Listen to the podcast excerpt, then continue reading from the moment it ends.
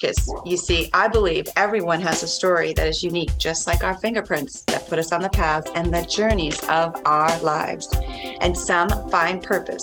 Every story can help, heal, inspire. And my big word of all is to give hope. What? It's such a small word, but has such a strong and powerful meaning. Wouldn't you agree?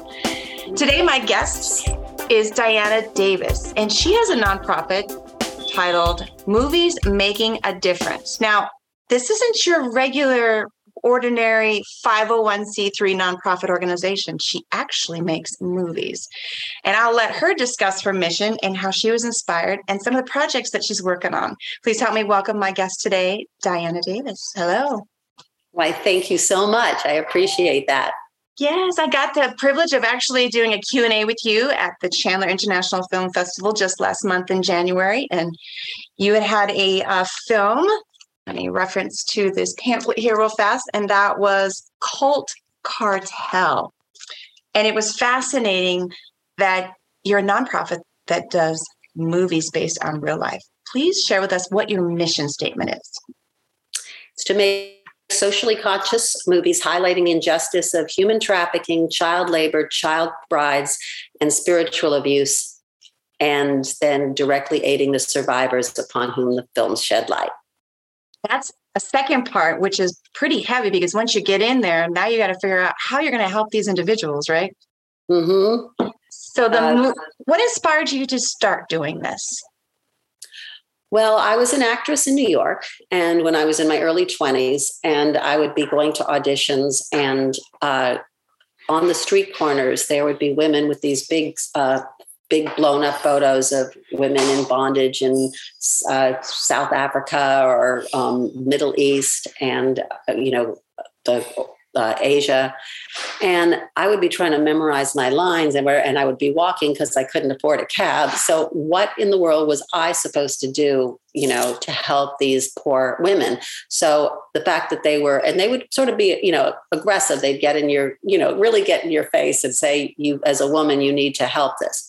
So, um, anyway, I, you know, flash forward 20 years. I'm now living in Phoenix with. Uh, my kids were going to school. I'm married, and um, at the ANLC, the you know little school where um, I run into at a, a event Mike Watkiss, who was our you know foremost news reporter there in Phoenix at the time. Know who he is? And, yes. So I walked up to him. His kids were and I were in the same class, knowing that he had just come back from Washington D.C., having won an Edward Murrow Award for his um, documentary.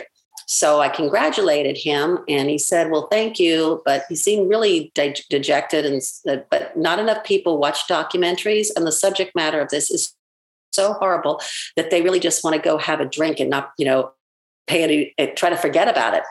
I said, well, what is this subject matter? So as I told you, he told me it was the FLDS. And I said, oh, you mean those crazy women in their prairie dresses that don't mind sharing their husband? Ah. And he said, This is what I'm talking about. This is right on the border of Arizona and Utah. And we don't even know what's going on or not aware of the horrors up there. So he started telling me that um, you know, how he would go up and uncover it, and his news station wasn't letting him report on it. And he just wished that he could find someone that would be able to make a, a commercial film, maybe with an uplifting ending, that would get people to rally behind, you know, helping these uh, poor people uh, instead of turning away. So I said, well, that sounds like a great idea. You know, um, so are you going to do it? I mean, he said, I've been trying to find someone who'll do it. Nobody wants to touch it anyone. I'm thinking since I was a an actress, I still knew so many people in the film industry that had stayed in it. And my husband was a writer. And this time it wasn't halfway around the world. And I did have, you know, the wherewithal. I was a realtor now and had, you know, the funds to take a trip up there, do whatever I needed to do. And I knew all these people so I went home and told my husband that he had to write a movie. And he went down and got like hours and hours of footage from Mike's station that he hadn't been able to, um, you know, get out. Mm-hmm. And um, and so and then I thought, well, I'll you know try to raise money. It was just when the real estate market crashed, couldn't raise any money. And, but there was also a writer's strike. So none of these friends of mine that were actors were working. So everybody just rallied and it was a labor of love. And we made the first movie, Cathedral Canyon. So I started um, putting it into the film festivals in the Southwest. Didn't get into the Phoenix Film Festival, Scottsdale Film Festival, Sedona Film Festival, even in you know New Mexico, Utah, De- uh, Denver area. I thought, well, I'm just a first time filmmaker, probably not good enough. Um, but my best friend was in Palm Beach since, since we were from childhood. And I thought, well, if we possibly could get in there, at least I'd have a place to stay. So, one last ditch attempt to get into a film festival. So, I submitted to the Palm Beach International Film Festival, and we got in and we won for Audience Choice for Best Feature Film. And so everyone came out of the woodwork saying, This is going on in our country. They just couldn't and just giving me their business cards and saying, We need to help. So by this time, I had met some people that were, you know, survivors of this horrific um, uh, so-called religion, and um, I just couldn't think about just saying, "Okay, I raised some awareness. Okay, there you all go. You're on your own." So that's when I had the idea that I should turn it into a nonprofit. And then when we show the movie, all proceeds would go back to aid the survivors. And so that was 10 years ago. And now, two years ago, I stopped counting at 150 that we have aided and are basically all still with us do in all different levels. And, you know, we put some in business, we get them off drugs when they're on the street, we have a safe house now. And um, so. That is, uh, that's that's, rem- that's remarkable that you can save that many lives and mm-hmm. i always mm-hmm. have this statement that i make making a difference one person one day at a time mm-hmm. now it's changed up to making a difference one person through one story at a time because that is what i do with what i do and now you have the same thing but you have it um, in film right. where a lot of people are visual and we don't sit long enough like you said to to do a whole lot. We're always on the go and movies until someone says oh you won this. No one really knows what you're doing right? Yes. And you've right. done two parts. You've gotten the recognition for the film. You've brought information that has not been provided to us as a society. We already know how media has changed their ways of how they report stuff. Mm-hmm. just because we don't hear it does not mean and you know this doesn't mean it doesn't exist it's right. now we're and we're not turning a blind eye we just don't know that our eyes are closed because we're yeah. not being informed and so you've done that and then the extra step further is giving those individuals an opportunity opportunity rather to live a life that they they all should have right mm-hmm. and that is a that is an awesome mission to go from New York, which is very expensive to live, but a great place. Yeah. I've been there once or twice. And then you found an inspiration just doing your own life and your own journey. And now you've changed many people's lives that now it's a nonprofit that just keeps growing, I'm assuming, with board members and locations. Every single year has gotten better. And then we did our second movie, which um, was starring Donny Most from Happy Days, Jude Tyler from that 70s show, um, Windsor Harmon, who reprised his role from the uh, Cathedral Canyon to Cult Cartel, along with of the survivors who are actually either in the movie or doing hair, makeup, craft services. Um, they're you know all involved, and we filmed it inside Colorado City. That's remarkable. You you gave a place for people to feel like they actually have a belonging. We all want to have a sense of belonging. It's just a matter of mm-hmm. someone seeing and how we're going to get it. Like, you know, struggling whether we're going to have gas money right now for our vehicles. Yeah. You know, how about someone trying to find a place to call home, whether it's love or just a roof over their head.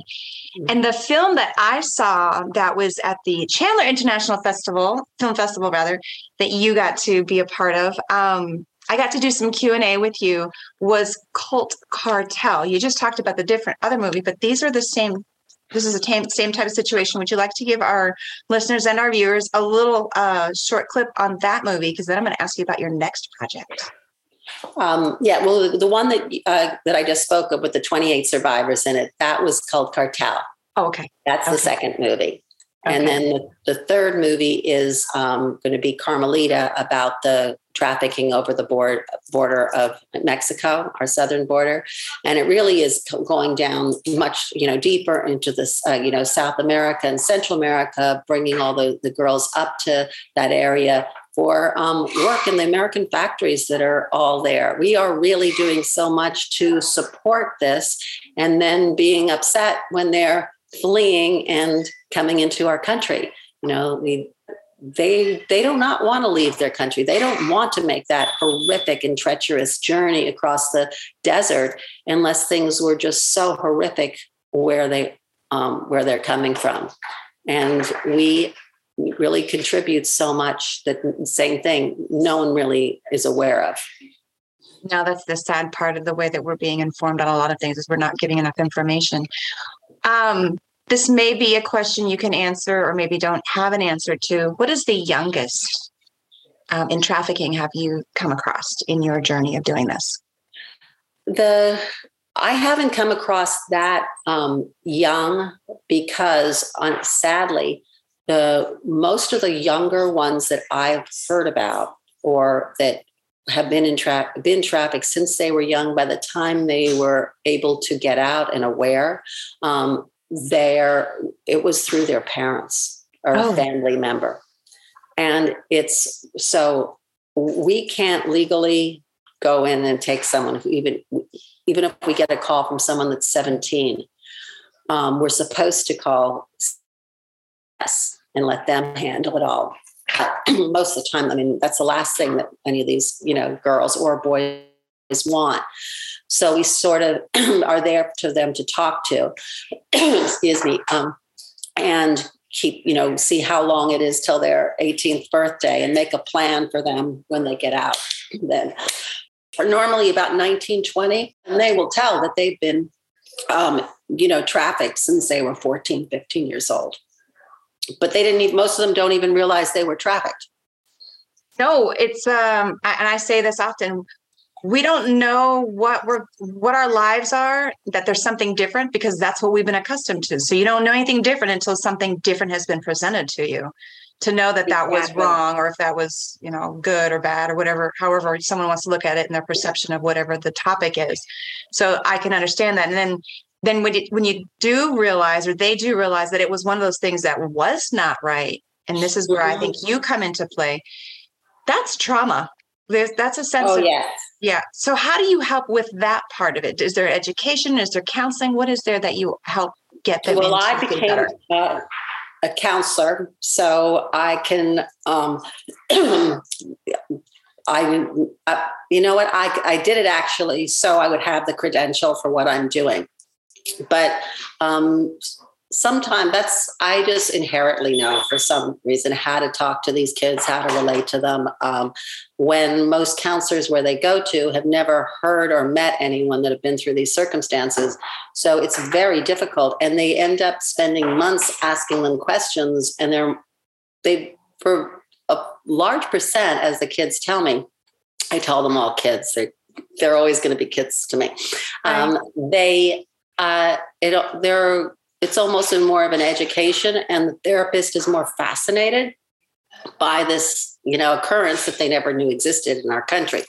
Um, so now i go and meet with uh, we have volunteers or if we get into a treatment center i go and talk to the therapist first and i explain it and i say this is real. This is you know it's not some overblown you know uh, psychological problem that this girl ha- this really is happening to you know hundreds of thousands of these kids and i educate them and then when they uh, go in to speak to the therapist and we're really fortunate we have some really good therapists they just um, have never been presented with this type of a you know a lifestyle uh-huh. upbringing so yeah. yes we get them therapy we get them I, we get them um, tutors. Many haven't uh, ever learned to read. They don't go to school. They've been in child labor ever since they're little kids. So basically, we get them ev- everything they need. Yes, some they're much older and they are self-educated, and it's just remarkable. You can't believe when they say, "I've only had a second grade education." Um, and that's basically just to learn to read enough to read the so-called prophets teachings you know no history nothing that you know no science. So um, to have some you know that are you know in their late 20s and they now are self-educated on a second grade education and reading level it's just inspiring to see. And then it's no point in them trying to go back to school at that age. So they will get them tutors to have them brush up on their reading skills and things like that that that brings to the whole term you know there's all these different cliches we hear about like life is short and all those things. This is one of those things and people like to use this a lot. Um, the life of hard knocks. Mm-hmm. that's right there true yeah. hard knocks you know that's that's a lifer not someone who learned something through school. They learned it just by living and going through their experiences. Yes. Um, wow. Now in um in the beginning, you had talked about how you bring an awareness. Um, and I know that there are certain terms that cover up the real meaning behind it. So I'm going to ask this one. And that one is human puppy mills of child slavery. Can you elaborate more on that? Sure. Well, they have this um, so-called, you know, religion that they took from not only the Mormons, but there's I mean, when you need to have a, a larger population, it works extremely well to have one man have um, multiple uh, wives um, so they can have that many more kids, right? So you just keep all these women pregnant. So they have it be their religion that the man has to have at least three wives to go to heaven or five. And they're assigned their wives. The men don't get to go pick them, nor do the wives have to agree upon this. And then the wives are told that, are raised being told that um, in order to get to heaven, you should be having a baby every year from childbearing age. So you consider the numbers of children that are born that are being raised for child labor. So it's really just like they do in a puppy mill, just keep puppies getting pregnant over and over, more and more pregnant. It's all profit. Now, in every last aspect of any of this, it's all greed. That's all it boils down to. Whether it's the you know sex trafficking out there, whether it's the um, child labor, what it all is from greed. So I know that, and this is just going to be my opinion because what I say doesn't mean it's fact, but from my observation and my opinion of speaking with you and other organizations or just hearing about the different things that you talked about in trafficking, which has so many different levels, um, there are organizations like yours and others who are trying to stop it. But in reality, and you correct me if I'm wrong, there will never be an end to it completely, but there will be a life changing that you're able to do, and other organizations and other groups are able to do. Is that how I understand this is? Yes, we can't stop it from happening. The only thing that's going to stop it is the demand. Mm. You know, as long as there are men out there that'll buy these children, if there's men that will, you know, want to breed kids for child labor, um, it's not going to stop. It's they and law enforcement right, right now, a lot of it um, are trained well of these like little towns across the country. Some are not at all.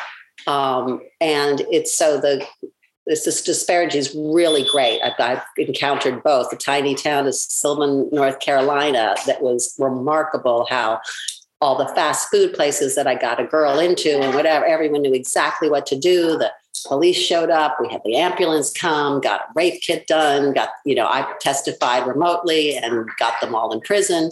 And it was just, you know, astonishing how well they were trained. And then quite le- uh, recently, um, little town in Utah had a um, similar thing with traffickers at the girl's doorstep. She called the police and they didn't know what to do about it. They're like, well, the crime hasn't been committed yet. So you seem safe, just lock your door. What are we going to do um, without, you know, any training at all? when we had the names of the guys, where they lived, everything. And so basically, what I had to tell her is they had to tell them that you were with Movies Making a Difference. It's an organization that is, you know, AIDS, you know, girls of trafficking combats and give them our website. See that we are. They'll go somewhere else. They will leave you alone because they there's sadly there's enough girls out there that don't have anyone behind them and they they focus on girls like this particular girl and the one in north carolina that is estranged from their family or the ones that had her family that had died and they're young like 19 years old um, and became drug addicts got involved with the wrong guy who's you know separated um, from their friends and now they're alone no one's going to know that they're gone those are who they prey on. They don't go to a mall and take a kid that their mother's going to pick them up and they're not going to be there. Right. So, same thing. If they think that there's an organization behind them, they're going to go somewhere else. But it's just heartbreaking to see that the police just don't know how, what to do about it. But even with all of the media attention and awareness, that they still are in the dark. And here's one thing I wanted to add because you've referenced the police several times. And we do think that when something's wrong or we need help, we call 911, the police are going to be there. Um, I actually went through here uh, in my own city of Chandler, I went through the 16 week course of the Civilians Police Academy. And I learned there is so much more that these police officers are doing. And there's not a book that they can just open up and say, this is what's going on, this is what you do you yeah. just threw another thing in there. And so I think we really need to give credit to our police officers and our first responders because they are not, they just go with what they can do.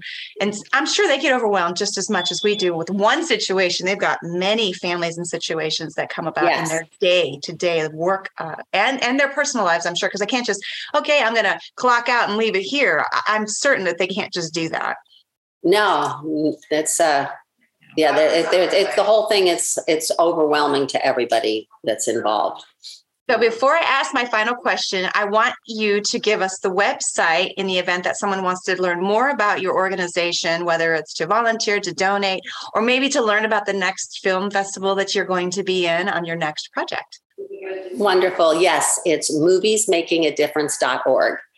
And uh, you can actually uh, purchase for a donate suggested donation our first movie um, cathedral canyon that was the award-winning movie that started it all.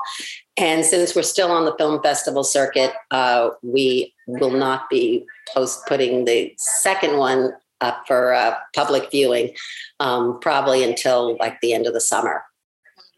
And then before again i ask my last question with you already mentioning that there's other films where do or do people come to you for the content or the uh, the title or the opportunity to make these situations into a film? No, they're really from now the kids that I meet and the stories that like the one on Mexico that I know the families, I know the people that were involved in it firsthand, and it's a story that needs to be told. And so then I've got my writer and our crew. And so we just continue doing what's been working. And I want to quickly reference. Oh, go ahead. I'm sorry. So I was going to say, and everybody's doing it as a big labor of love. So that's what we're sticking with. Mm-hmm. And I want to quickly reference because you and I talked prior to this interview about the last film that you're actually going to be doing and knowing the people. Do you want to say a little bit about what that storyline is? Sure. It's actually a murder mystery that takes place in on the border of Mexico. All our films are based on true events. They're feature films, but they're not documentaries, but they are based on occurrences. And so this is a, a young girl that they find um, murdered, and uh, a relative that's on the American side. Uh, she decides to um, try to find out what's happened to her young uh, cousin, and it just keeps evolving and more and more things are learned as it's you know so that's how we raise the awareness by as she's uh, learning so is the audience learning. And it really talks about how um, american greed also is uh, enabling these things to go on in mexico and people turning a blind eye thinking that they're not, it's not my daughter. Uh, you know it, just uh, it's not going to affect me but it affects us all. Until someone learns about the story, like I had shared with you prior to this interview, when I was going down to doing mission uh, mission trips down there, and I just shared with you one reason why I don't go down there. You actually know it, and that's what you're going to be working with next, which is really interesting mm-hmm. how that comes about. Because I would have never known because the media said something different versus what you say is the fact. So right. the um, current events is very powerful as long as you get the right information and the right people. At any time, do these things um, or these movies, when they're put out there, make you feel like you're in danger when you bring out the uh, the truths of these stories? When I was when I was showing the first one in Arizona, uh, places would try to show the movie, and the next thing that you know, the day before, people would show up at their doorstep, whether it be like there was a, a wine bar in particular, and people would all give bring a can of food to help and um, show the movie. They'd say these men, not knowing who they are, would say, uh, "If you show this movie, the health department will be all over you." Um, I would get anything I'd post on Facebook, and it would be um, about Colorado City um, or the FLDS. I'd start getting hacked. My emails, my um, uh, social media. I've never actually felt physically threatened. They've just let me know they've got my their eye on me. And I hadn't put myself really into a situation that I knew would be, you know, extremely dangerous for me. Although looking back, I think when I get a call and this needs to go on, I, I don't think twice. I need to go and, and help this girl. I don't think, oh, that's too dangerous. Um, so I don't know whether I've just been lucky or I think they're aware that perhaps it's not in their best interest either to start um, going after a middle-aged housewife in in Phoenix. Yeah. I love what you're doing and it's very touching and it's very powerful. As I said earlier, I got to do a Q&A with you after the film and that's why I wanted to bring you here because there's a lot of information we're not given and and a lot of times people will go see a movie and they won't walk away with understanding there was more involved in it. So that's me mm-hmm. where I go, mm-hmm. what was the real mission and meaning behind it? We can walk away from a, a love story or a, you know, a saving a life story, but what was the inspiration behind it, which I believe was one of the questions I had asked you initially. Mm-hmm. With my final question, what message would you like to leave our listeners and viewers, because this will be both on YouTube and my Spotify? What message would you like to leave based on your journey of your life, whether it's your personal or your professional, and where you're at today? Well, people will always say, Oh, you're such an angel. You're so amazing. You do this work. And I'm really the lucky one. I get to meet these wonderful kids. I get to design my own life every day. Um, and actually, a, a, few months ago, I was at a, a, luncheon and I was with a friend, didn't know anyone there. And she brought me over to talk to some people, some women. And uh, one of them said, you know, same thing. Oh my goodness, you're so, you know, and it's embarrassing to me. So I said, no, no, no, no. I'm the lucky one. I could be working at some back room of a bank and might be making money or whatever. But I mean, how dreary would that be? And my friend pulls me away. I go, what? She goes, that woman works in the back room of a bank. I felt so terrible. Oh, and I was it really, it affected me like, how could I have done that of all things? And then I had to think, all of a sudden, it struck me a few weeks later. Maybe that woman needed to hear that maybe she was really unhappy in that back room of a bank and there's some other thing that you're passionate about that would be more filling and so i think that's what i would want let everyone know. Do what is inside you and a little voice in your head saying this is what you are meant to be doing 100% agree with you on that one. Now, I didn't work in the back of a bank. I can't add a whole lot more than what's in my bank account, but um, it, it's true. You just, you hear something and it, it will resonate with some, and some it'll take a little bit longer to go, oh, mm-hmm. oh, maybe I should be doing this, but always follow your heart. And that's what you're doing. And it started with being in New York. And, you know, as funny as we are trying to be accommodating and not so sensitive about responses and saying things like you just said someone working uh-huh. in a uh-huh. bank working in a bank whatever it may be if this is where it helps you get into the next part of where you're supposed to be in your life then so right. be it. Yeah. And it really wasn't working in a back it was the back room. I just imagined some dark thing with no windows and dreary and just sitting there punching numbers and everything. And that's where that poor woman was of all places for me to say. But you don't Maybe- have to mm-hmm maybe that was the message she needed to hear from that's what she needed to hear and that it's really it's not you don't have to be an angel you don't have i'm really the lucky one that i stumbled into my calling mm-hmm. just as I get to do with my stories of hope. I've been doing this for almost five years. I get changed by every single story that makes me not only a better person, but allows me to try and, and be um, more understanding of other people because not everyone's going to talk to you and not everyone's going to tell you what's going on and not right. everyone wants to care. So thank you for being my guest today. Um, it was a blessing and a privilege to meet you and to hear more about what you're doing. And I look forward to hearing more about what you're doing in the future. And um, one more time, your website moviesmakingadifference.org. Thank you, Diana, again for being my guest today. Thank you. It was just wonderful to be here with you. Thank you for what you're doing. Yes, thank you for acknowledging that. I I I, uh, I get a big heart on it, and sometimes I'll cry because there's so much that I I hear because I do it all day long. Mm-hmm. To my listeners, I thank you yet again for tuning in and listening to yet another amazing story and an organization that's making a difference in her community. Oh, heck, she's making a difference in the whole continent and outside the borders. And if you have a story you want to share or has an organization that is making a difference in your community, please email me to the address of Christine at ChristineHotchkiss.com. Until next time, everyone, I wish you well and you take care.